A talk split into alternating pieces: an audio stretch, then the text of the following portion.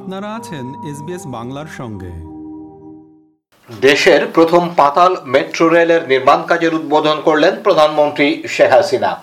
গত বৃহস্পতিবার পূর্বাচল নতুন শহর প্রকল্প নারায়ণগঞ্জের রূপগঞ্জ রাজউক কমার্শিয়াল প্লট মাঠে পাতাল মেট্রো রেল লাইন নির্মাণ কাজের উদ্বোধন ঘোষণা ও ফলক উন্মোচন করেন তিনি।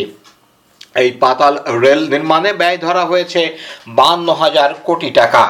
এর মধ্যে জাপানি ঋণ উনচল্লিশ হাজার চারশো পঞ্চাশ কোটি টাকা আর বাকি অর্থ সরকারি তহবিল থেকে মেটানো হবে। এই প্রকল্প বাস্তবায়নের মেয়াদ দু হাজার উনিশ সালের সেপ্টেম্বর থেকে দু হাজার ছাব্বিশ সালের ডিসেম্বর পর্যন্ত।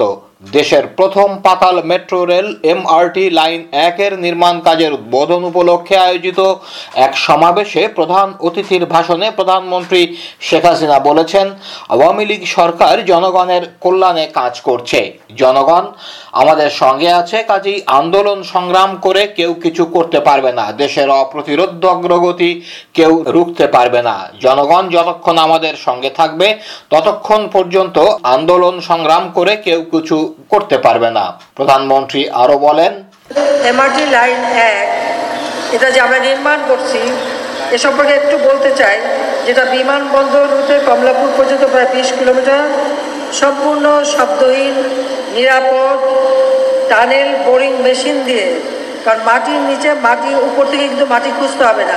মাটির নিচ থেকেই বোরিং মেশিন দিয়ে, এটা বলতে পারেন যে গর্ত করে এই লাইন তৈরি করা হবে। এখানে কোনো জনগণের যোগাযোগের যাতায়াতের কোনো অসুবিধা হবে না। মহামারী করোনা শেষে দুই বছর পর আবারও ফেব্রুয়ারির প্রথম দিনে ফিরে এলো বাংলা একাডেমি আয়োজিত অমর একুশে বইমেলা। এর মাধ্যমে বই ঘিরে আবারও ফিরল স্বাভাবিক প্রাণ চাঞ্চল্য।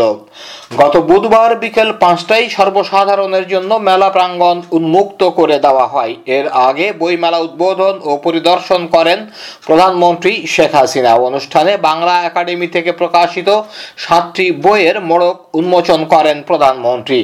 এছাড়া বাংলা একাডেমি সাহিত্য পুরস্কার দু হাজার বাইশ প্রাপ্ত পনেরো জন কবি, লেখক ও গবেষকের মধ্যে পুরস্কার বিতরণ করেন তিনি। উদ্বোধনী স্মারকে স্বাক্ষর করে বইমেলা উদ্বোধনের পর বিভিন্ন স্টল ঘুরে দেখেন প্রধানমন্ত্রী শেখ হাসিনা ও তার ছোট বোন শেখ রেহানা।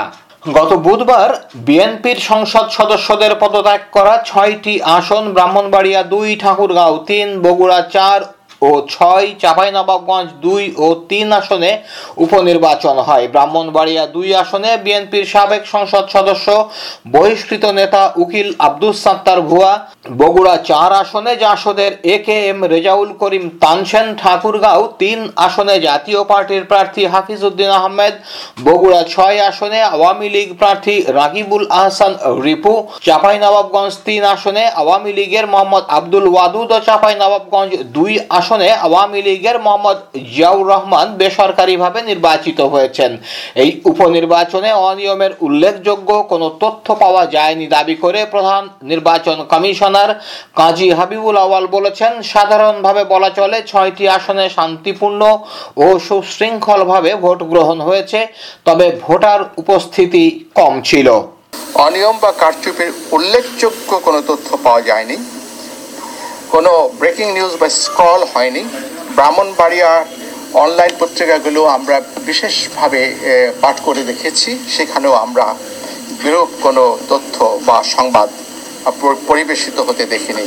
আওয়ামী লীগের সাধারণ সম্পাদক ওবায়দুল কাদের বলেছেন, বিএনপির আন্দোলন জোয়ার থেকে ভাটার দিকে যাচ্ছে। ভুয়া জোটের মাধ্যমে গঠন করা বিএনপি ভুয়া, তাদের তাদের জনগণ বিশ্বাস করে না। ওবায়দুল কাদের গত বুধবার বিকেলে রাজধানীর যাত্রাবাড়ি চৌরাস্তায় শহীদ শেখ রাসেল পার্কের সামনে আওয়ামী লীগের শান্তি সমাবেশে এই কথা বলেন। ঢাকা মহানগর দক্ষিণ আওয়ামী লীগ এই সমাবেশের আয়োজন করে। বিএনপি নেতাদের সমালোচনা করে ওবায়দুল কাদের বলেন, সরকার শান্তি সমাবেশ দিয়ে শুরু করেছে এখনও শান্তি সমাবেশ করে যাচ্ছে। আপনারা সরকারের পতন, গণ অভ্যুত্থান, লাল কার্ড দেখিয়ে এখন কেন অন্তিম পদযাত্রায় নামলেন?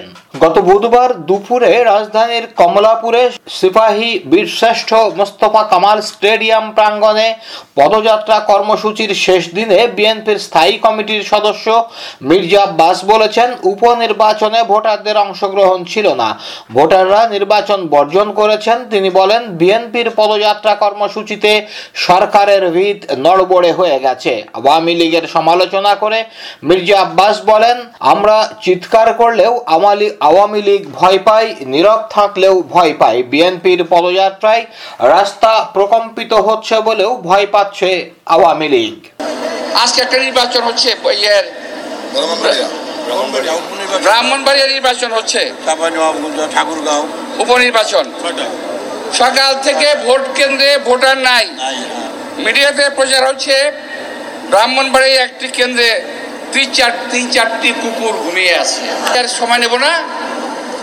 আমি আওয়ামী লীগকে বলে দিতে চাই, এই যে পদযাত্রা, এই পদযাত্রায় কিন্তু আপনার ভিত নড়বড় হয়ে যাবে।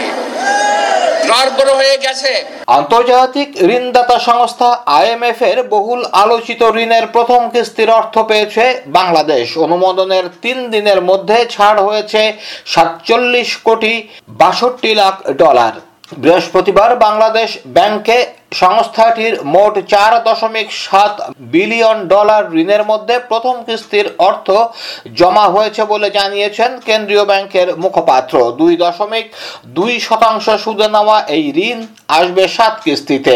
শেষ কিস্তি আসবে দু হাজার ছাব্বিশ সালে। বিদেশি মুদ্রার সরবরাহ সংকটের মধ্যে বাংলাদেশের বহুল প্রত্যাশিত ঋণের প্রস্তাব গত একত্রিশ জানুয়ারি অনুমোদন করে ওয়াশিংটন ভিত্তিক আন্তর্জাতিক মুদ্রা তহবিলের নির্বাহী পরিষদ। চার দশমিক সাত বিলিয়ন ডলারের এই ঋণের সুবাদে দুর্বল হয়ে পড়া রিজার্ভের বিপরীতে বিদেশি মুদ্রার একটি বাফার তৈরির সুযোগ পাবে বাংলাদেশ।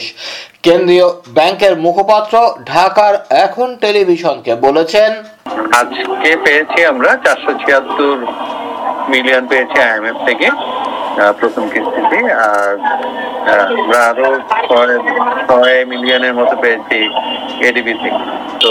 সর্বমোট এখন আমাদের reserve thirty two point nine আমরা আজকে তিরাশি মিলিয়নের মতো মার্কেটে বিক্রি করেছি। এইগুলো সব কিছু করে আমাদের এখন আজকে রিজার্ভের পরিমাণ হচ্ছে thirty two point six nine million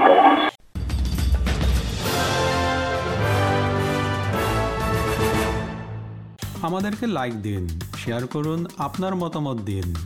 ফেসবুকে ফলো করুন এস বাংলা।